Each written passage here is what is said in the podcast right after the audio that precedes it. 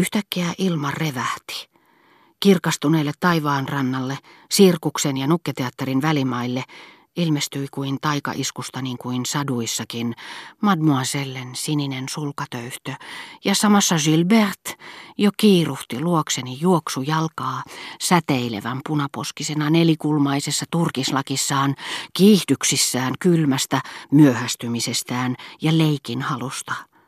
Juuri ennen kuin pääsi kohdalleni hän heittäytyi liukumaan jäätyneellä tiellä, ja joko säilyttääkseen tasapainonsa, tai koska piti asentoa sirompana, tai koska pyrki jäljittelemään taitoluistelijaa.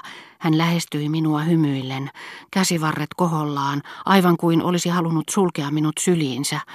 Bravo, bravo, niin sitä pitää, ellen kuuluisi vanhaan kaartiin ja toiseen aikakauteen, sanoisin teidän kielellänne, että hienosti tehty ja hurjaa, huudahti vanha rouva, kiittäen täten Chanceliseen hiljaisten puistokäytävien puolesta Gilbertteä, jota sää ei ollut onnistunut estämään tulemasta. Me kaksi uhkarohkeaa pysymme uskollisina vanhalle Chanceliseelle. Entä jos sanoisin, että rakastan näitä kenttiä tässäkin asussa? Niin hupsulta kuin se kuulostaakin, tämä lumi tuo mieleeni kärpännahka turkin. Ja vanha rouva rupesi nauramaan.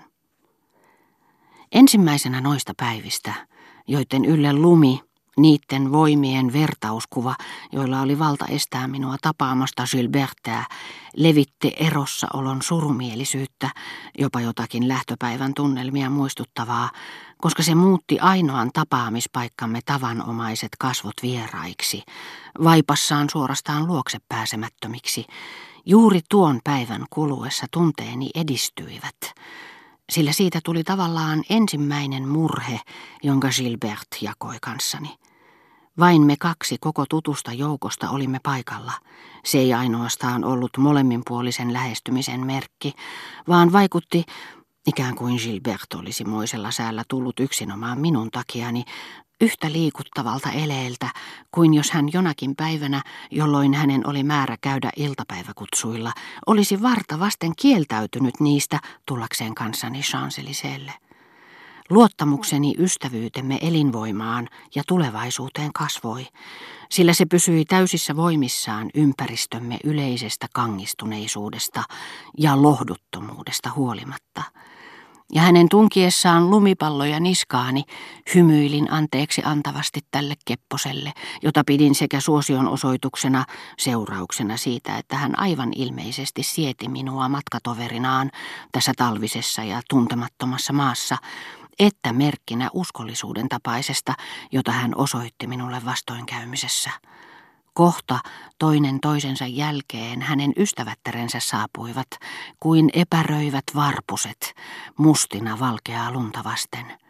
Rupesimme leikkimään, ja koska tuon niin surullisesti alkaneen päivän oli määrä päättyä onnellisesti, niin lähestyessäni ennen rosvojen ja poliisien ottelua napakka äänistä ystävätärtä, jonka olin ensimmäisenä päivänä kuullut kutsuvan Gilbertteä, tämä sanoikin, ei, mutta me tiedämme kaikki, että te olette mieluummin Gilberten puolella.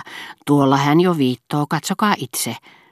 Ja tosiaankin, Gilbert teki minulle merkkejä, jotta tulisin yli lumisen nurmikentän hänen leiriinsä, johon aurinko loihti ruusunvärisiä vivahteita ja kuluneen brokadin metallista hohtoa niin, että siitä tuli kultaisen taljan leiri. Päivä, jota olin etukäteen kammoksunut, olikin noita ylen harvoja, joiden kuluessa en tuntenut itseäni liian onnettomaksi. Sillä vaikka en mistään hinnasta olisi ollut enää päivääkään näkemättä Gilbertea, niin että kerran kun isoäiti ei ollut tullut kotiin vielä päivällisaikaan, en voinut olla kohta ajattelematta, että jos hän oli jäänyt joidenkin ajoneuvojen alle ja kuollut, en voisikaan vähän aikaan käydä Chanceliseellä, Rakastunut ei rakasta enää ketään. Niin hänen seurassaan viettämäni hetket, joita eilisestä pitäen olin kärsimättömästi odottanut, joiden puolesta olin vavissut, joille olisin uhrannut kaiken muun, eivät olleet alkuunkaan onnellisia, ja olin siitä varsin tietoinen, sillä ne olivat elämäni ainoat hetket, joihin keskityin yksityiskohtiin menevällä tarkkuudella, eikä se lisännyt niihin nautintoa hiukkastakaan. Ollessani poissa Gilberten luota, minulla oli alituinen tarve nähdä hänet, sillä yritettyäni kaiken aikaa kuvitella häntä mielessäni, en siinä lopulta onnistunutkaan, enkä enää tarkoin tiennyt, mistä rakkaudessani oli kysymys. Sitä paitsi hän ei vielä koskaan ollut sanonut rakastavansa minua. Päinvastoin hän oli usein väittänyt antavansa etusijan sille tai sille poikaystävälleen ja lisäsi, että olin hyvä toveri, jonka kanssa hän mielellään leikki, joskin hiukan liian hajamielinen enkä tarpeeksi mukana leikissä. Kaiken kaikkiaan hän oli usein suhtautunut minuun ilmeisen kylmästi niin että olisin varmasti horjunut uskossani siihen, että olin hänen silmissään erilainen kuin muut.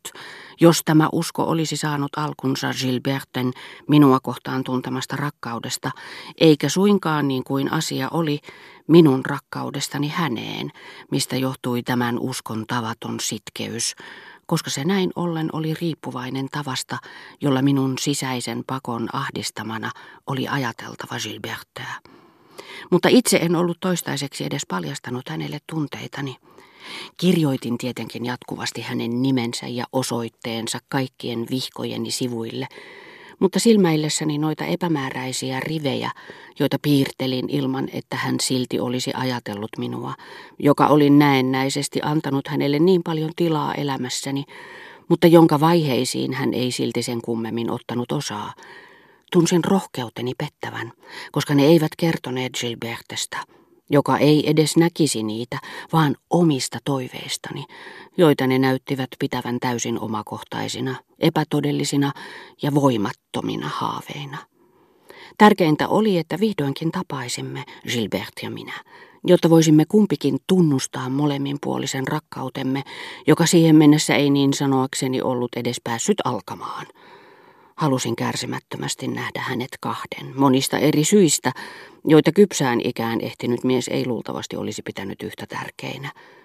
Myöhemmin saattaa käydä niin, että opittuamme taitavasti viljelemään nautintojamme, tyydymme siihen, mitä tunnemme, ajatellessamme jotakin naista, niin kuin minä Gilbertteä, välittämättä lainkaan siitä, vastaako tämä mielikuva todellisuutta. Tai tyydymme rakastamisen nautintoon, välittämättä vähääkään naisen mahdollisesta vastarakkaudesta. Saattaa käydä niinkin, että kieltäydymme onnesta paljastaa tunteemme pitääksemme tehokkaammin vireillä toisen tunteita itseämme kohtaan. Aivan kuin japanilaiset puutarhurit, jotka uhraavat monta kukkaa saadakseen kehitetyksi yhden muita kauniimman. Mutta siihen aikaan, kun rakastin Gilbertteä, uskoin vielä, että rakkaus on todella olemassa ulkopuolellamme, että se sallii meidän juuri ja juuri raivata tieltämme esteet, mutta tarjoilee onnenhetkensä järjestyksessä, johon kellään ei ole mitään sanomista. Minusta tuntui, että jos olisin ominpäin vaihtanut tunnustuksen suloisuuden teeskenneltyyn välinpitämättömyyteen, en ainoastaan olisi joutunut kieltäytymään suurimpiin haaveisiini kuuluvasta ilosta, vaan olisin itsekseni sommitellut keinotekoisen ja arvottoman rakkauden, kaukana siitä oikeasta, jonka salaperäisiä ja ennalta määrättyjä polkuja olisin lakannut seuraamasta.